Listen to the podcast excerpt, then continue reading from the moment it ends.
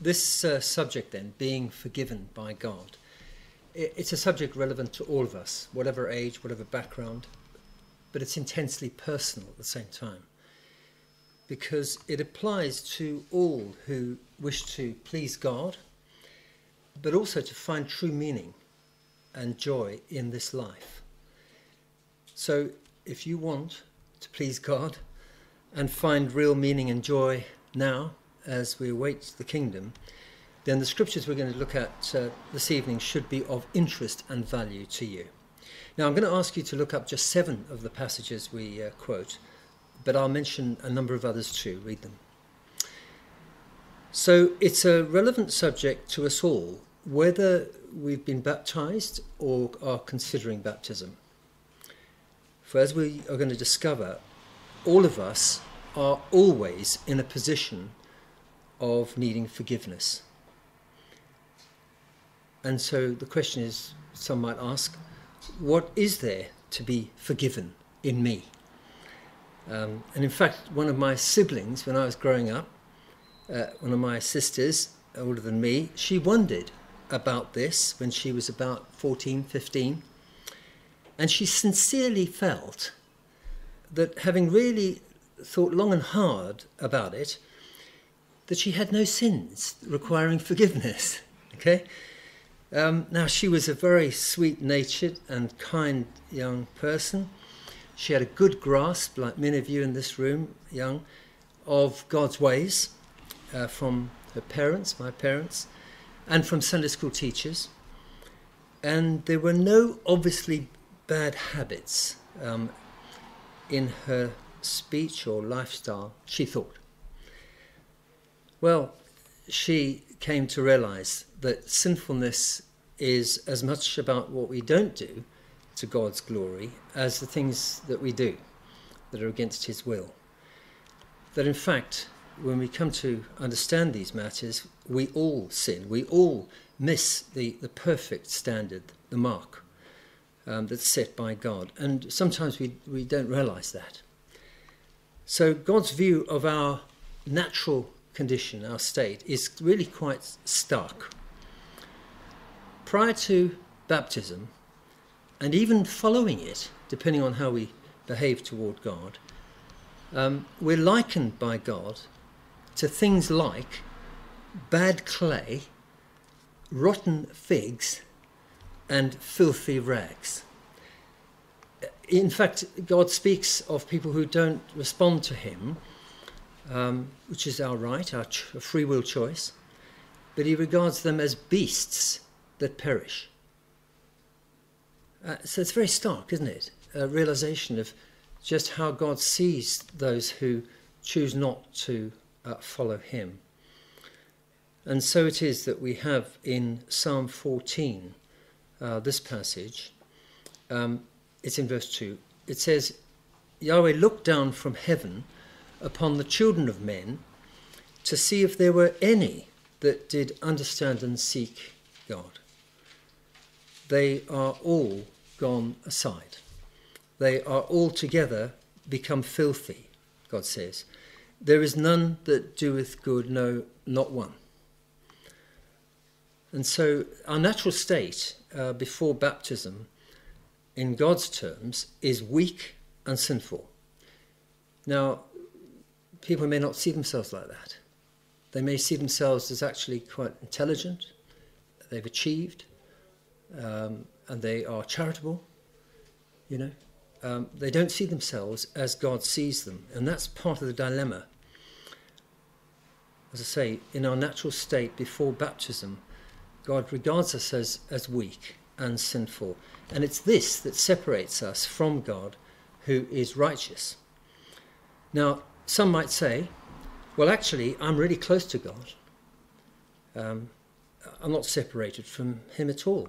Lately, I've really got into this trend of fasting, uh, sometimes twice a week.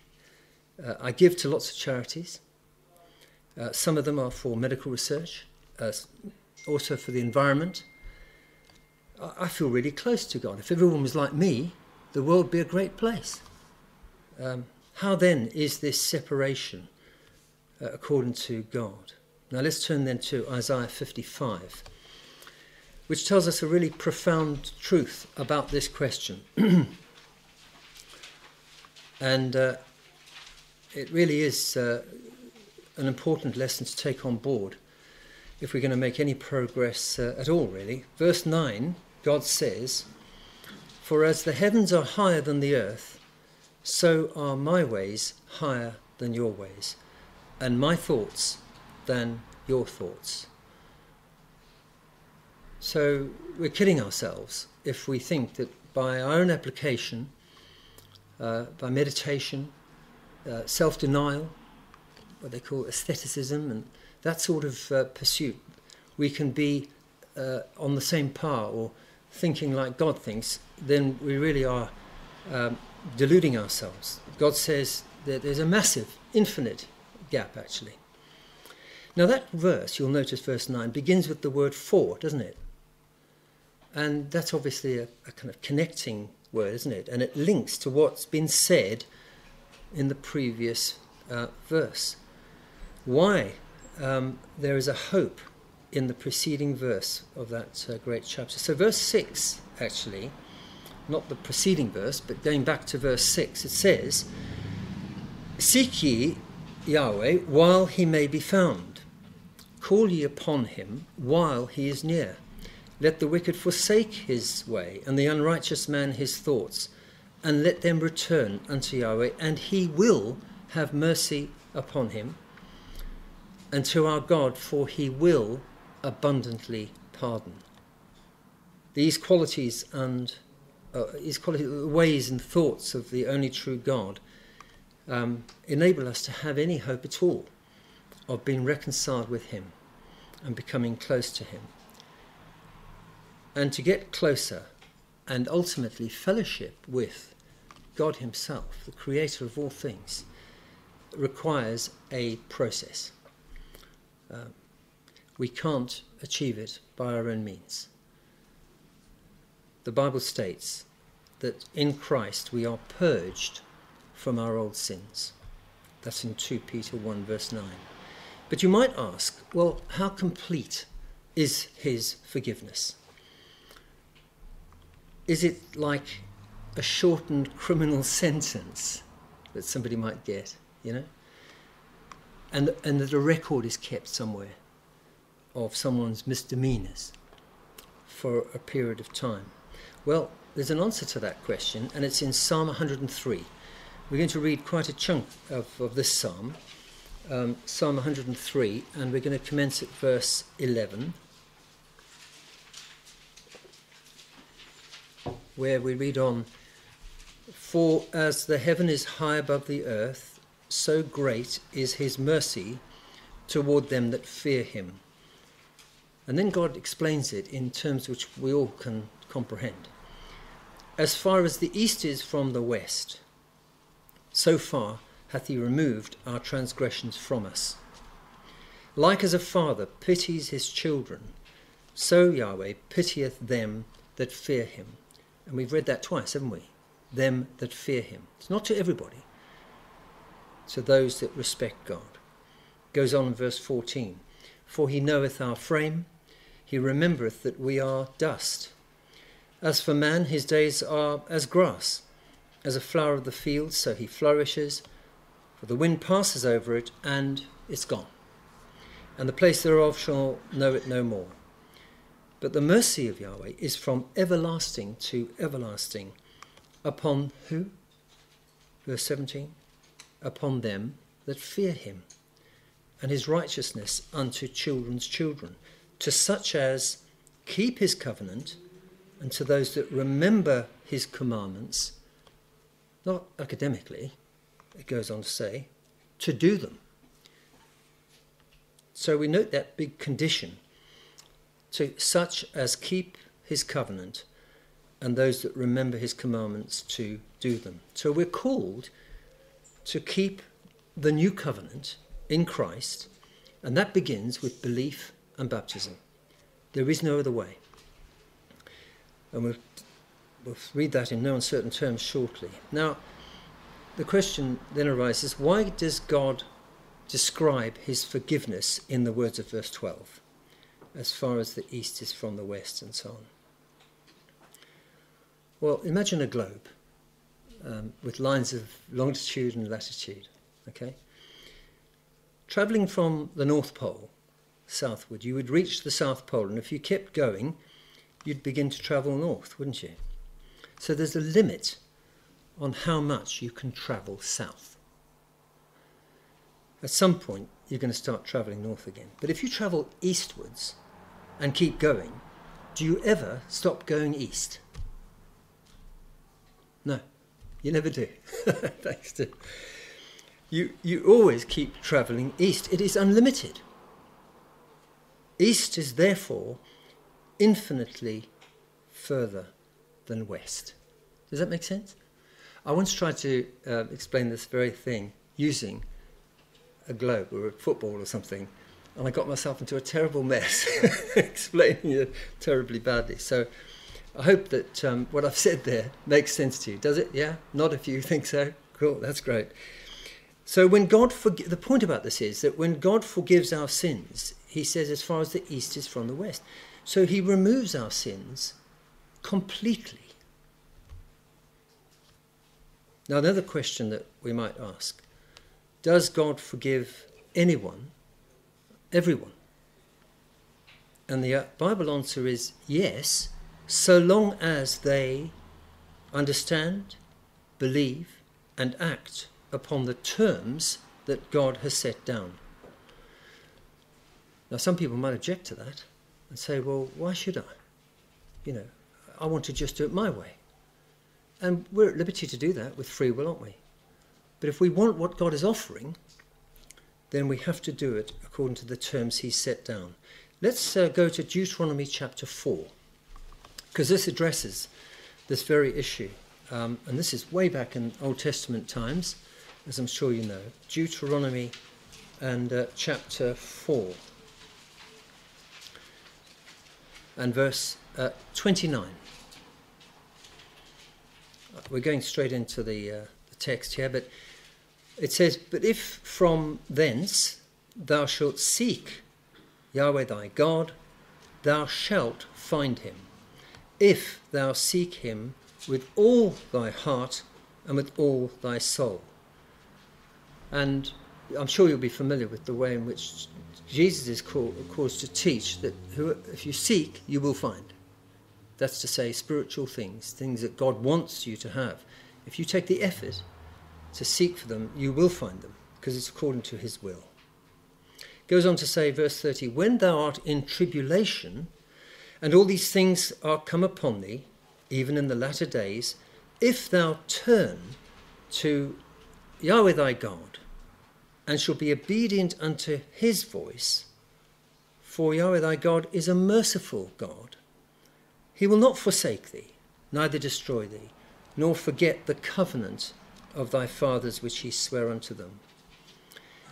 And it's because of verses like that, teachings like that, that the psalmist, for example, can rejoice in these words. He says, If thou, Yahweh, shouldest mark iniquities, O Lord, who shall stand? But there is forgiveness with thee, that thou mayest be feared, respected.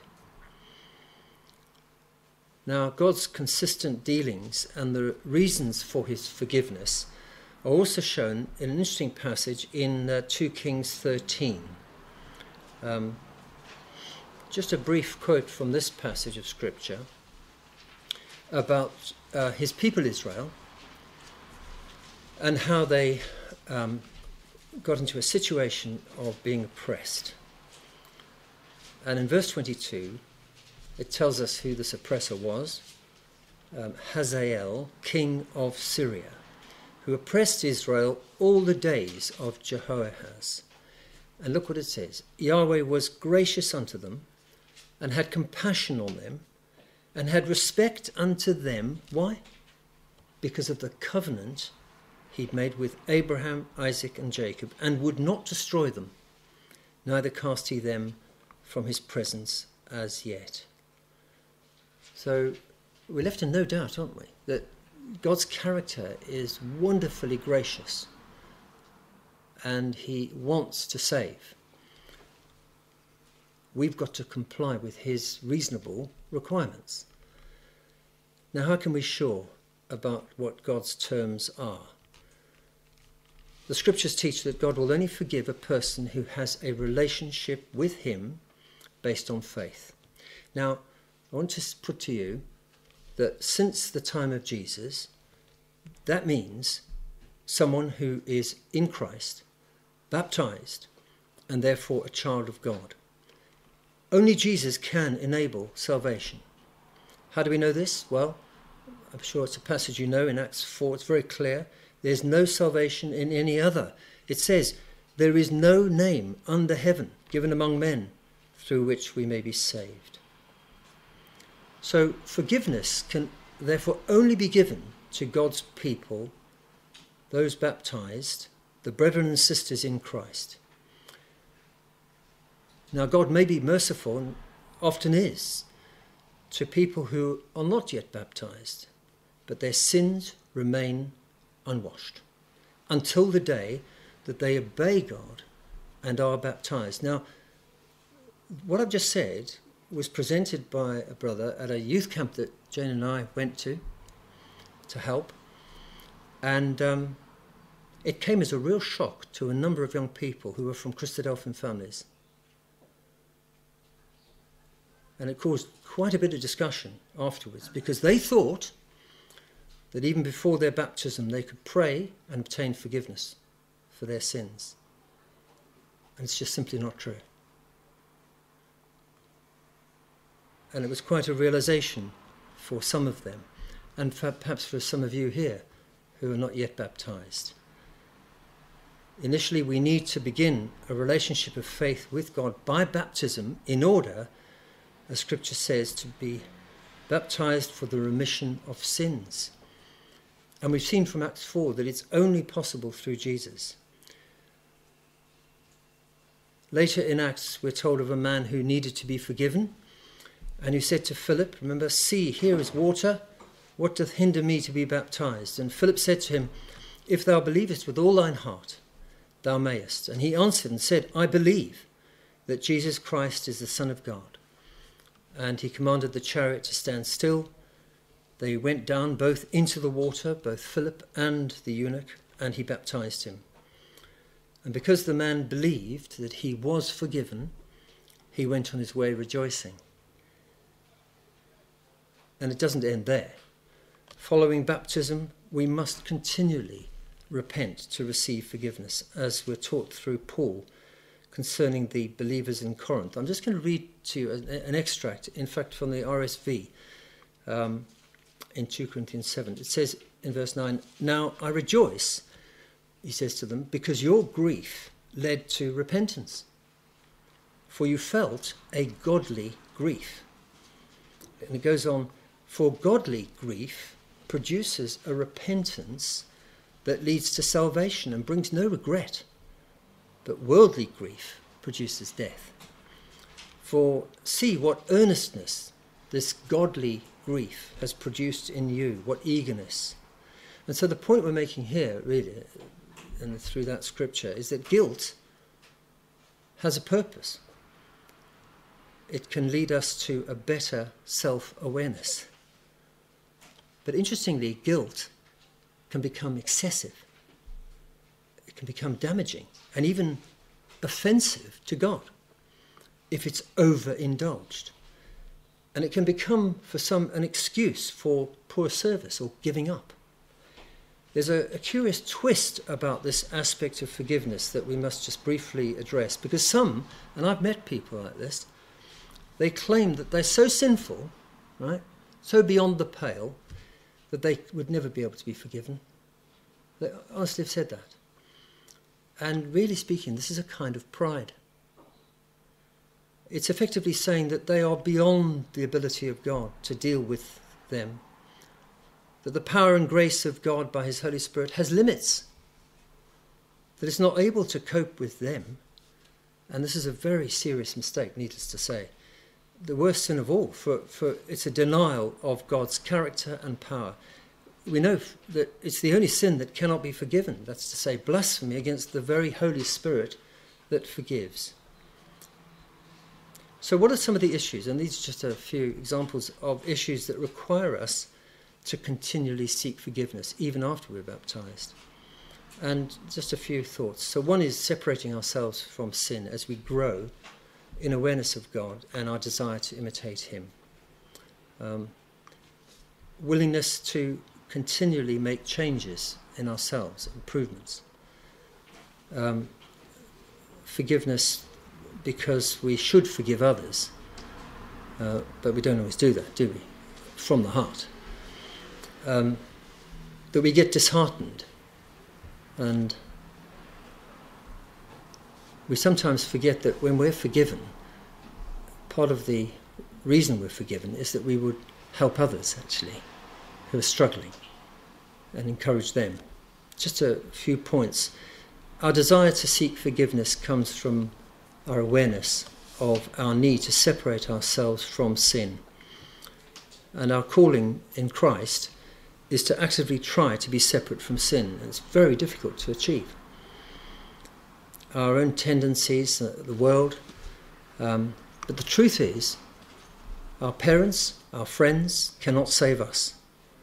We have to take action ourselves. We have to appraise ourselves honestly and realize that if we don't respond to God and in baptism, that our sins are still exposed. We're still vulnerable to death, eternal death. We're no different to anybody else out in the street. The fact that we've uh, been brought up with a knowledge and may have some understanding, until such time as we respond to it in baptism, we are very exposed. Yeah? And so God says through Ezekiel that when he brings judgments on the land, even, he says, even if Noah, Daniel, and Job were in it, as I live, saith the Lord, they shall deliver neither son nor daughter. They shall deliver but their own souls. So that's quite a sobering thought, isn't it, for those of us who um, have yet to be baptized. Now, our desire to seek forgiveness comes from our willingness to continually make changes and imp- improvements in our service to, to God. And sometimes we're not aware of some of the uh, weaknesses that we have, which is where our brothers and sisters come in. And if we have a relationship of the right sort, then hopefully they have the courage to tell us where we're going wrong or what, what mistakes we perhaps are making. That's true love is speaking those kinds of words in a desire to uh, improve before God. And so our desire to seek forgiveness also comes from our awareness that when we are forgiven, we should forgive and help others. Remember that parable about the two debtors? Um, you know, and imagine if you were somebody who had uh, sins that amounted to a suitcase with five billion pounds in it, say, and you're, you're, you're forgiven, that debt, you, and then you've got someone who who has done something against you which is like five p's worth. you know the parable. Uh, another issue about which we uh, seek forgiveness is about being disheartened, um, about the fact that we persistently sin, and uh, and this is what you might call the Apostle Paul syndrome. You know, the Scripture through him is very candid, isn't it? The things he knew he should do, he, he admits he doesn't, and vice versa. Um, but God knows about all of us, and He knows the thoughts of the hearts, and He's willing to accept the sacrifice of His Son as the atonement for our sin. So the death of Christ is a declaration of the righteousness of God, that God might be justified. And as we've said, guilt has a purpose in leading us to a better self awareness. Let's turn then to Acts chapter 13.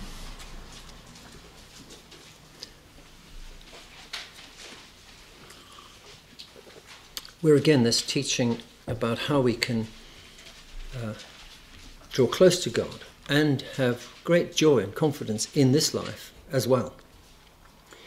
Acts 13, verse 37, speaking of Jesus, But he whom God raised again saw no corruption. Be it known unto you, therefore, men and brethren, that through this man is preached unto you the forgiveness of sins. And by him all that believe are justified from all things. That is the offer that we all um, receive from God through his word and the work of his Son.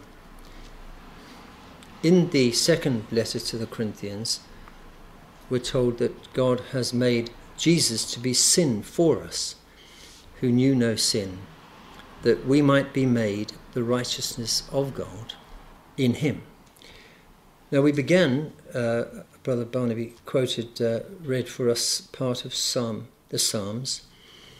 Now, we're going to look at Psalm 51, and it shows that forgiveness has this other purpose, this other dimension, and that is that having been forgiven, we can then help others. And so, this wonderful passage, uh, which we know, David, after his great sin of adultery and murder, um, for which he was forgiven. Verse 9 Hide thy face from my sins and blot out all my iniquities. Create in me a clean heart, O God, and renew a right spirit within me. Cast me not away from thy presence, and take not thy Holy Spirit from me.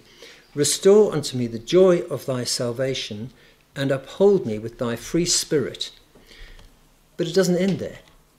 God did all of that, but the next verse, verse 13, then will I teach transgressors thy ways, and sinners shall be converted unto thee.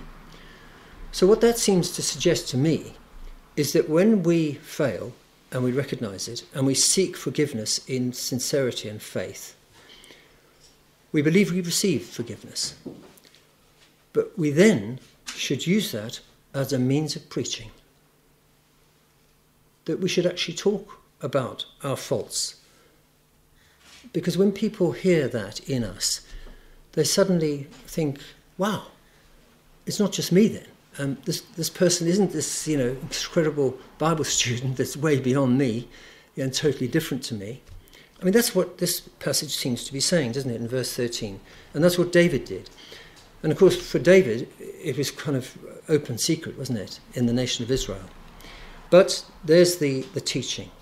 So, just to conclude with a few points to, uh, to take away. And the first is that we must continually seek forgiveness once we've been baptized, as we become more and more aware of our nature and failure to separate ourselves from sin. Secondly, that um, we have to recognize that we fail to make the changes and improvements to the glory of God, and so we seek forgiveness for that. Third point is that we must forgive others if we expect to be forgiven. That parable. That we mustn't get disheartened when we repeatedly fail. Because if you read the Old Testament, it's just one failure after another on the part of God's people, isn't it? It's just a complete history of rebellion and uh, appalling transgression, you know. The fact that the children of Israel behaved at times, God says, worse than the Canaanites that they were supposed to destroy, get out for their corruption. And then, fifthly, that we can rejoice that by being baptized, we can be forgiven and we can help others to do the same. So, forgiveness, and these are just some thoughts, it's a big subject, but it's one of the most joyful blessings of a relationship with the one and only true God. It really is a wonderful teaching of the gospel, um, and it's been preached uh, to the faithful of all time. And when failure does inevitably occur in our lives, we have the assurance that when we approach God forgiveness, He is willing to do so if we're sincere. Now, we began with Psalm 78. We're going to go back to there as we conclude now, because it's a, an exceptionally comforting passage in this regard. Um, again, speaking about Israel, who so often strayed from God, Verse 35, the passage we read, just these few verses, because it says there that they remembered that God was their rock and the high God, their Redeemer. When you think of Israel today, so many of them have no time regard for God. And they're so self confident with their military and other powers. And there will come a time when this will be true of them.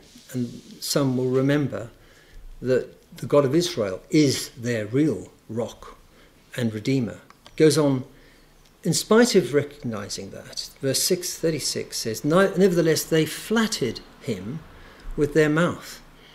And they lied unto him with their tongues, for their heart was not right with him, neither were they steadfast in his covenant. And if it was you or me, and we had that kind of reaction to what we'd given out of ourselves, we'd say, well, just get lost. You know, if that's your reaction to what I've given you, forget it. But not God. Verse 38. But he, being full of compassion, forgave their iniquity and destroyed them not. Yea, many a time turned he his anger away and did not stir up all his wrath. For he remembered that they were but flesh, a wind that passes away and cometh not again. Now I put it to you that if God's character and ways were such towards natural Israel under the Old Covenant, imagine how greater it is for those of us now who can or have been baptized and are part of the new covenant in his Son then the prospect of compassion and desire from, from God to help us when we fail is even greater than what we've just read there. And so may God, being full of compassion, forgive our iniquity and bring us all into the glorious kingdom that's coming of his Son. Thank you.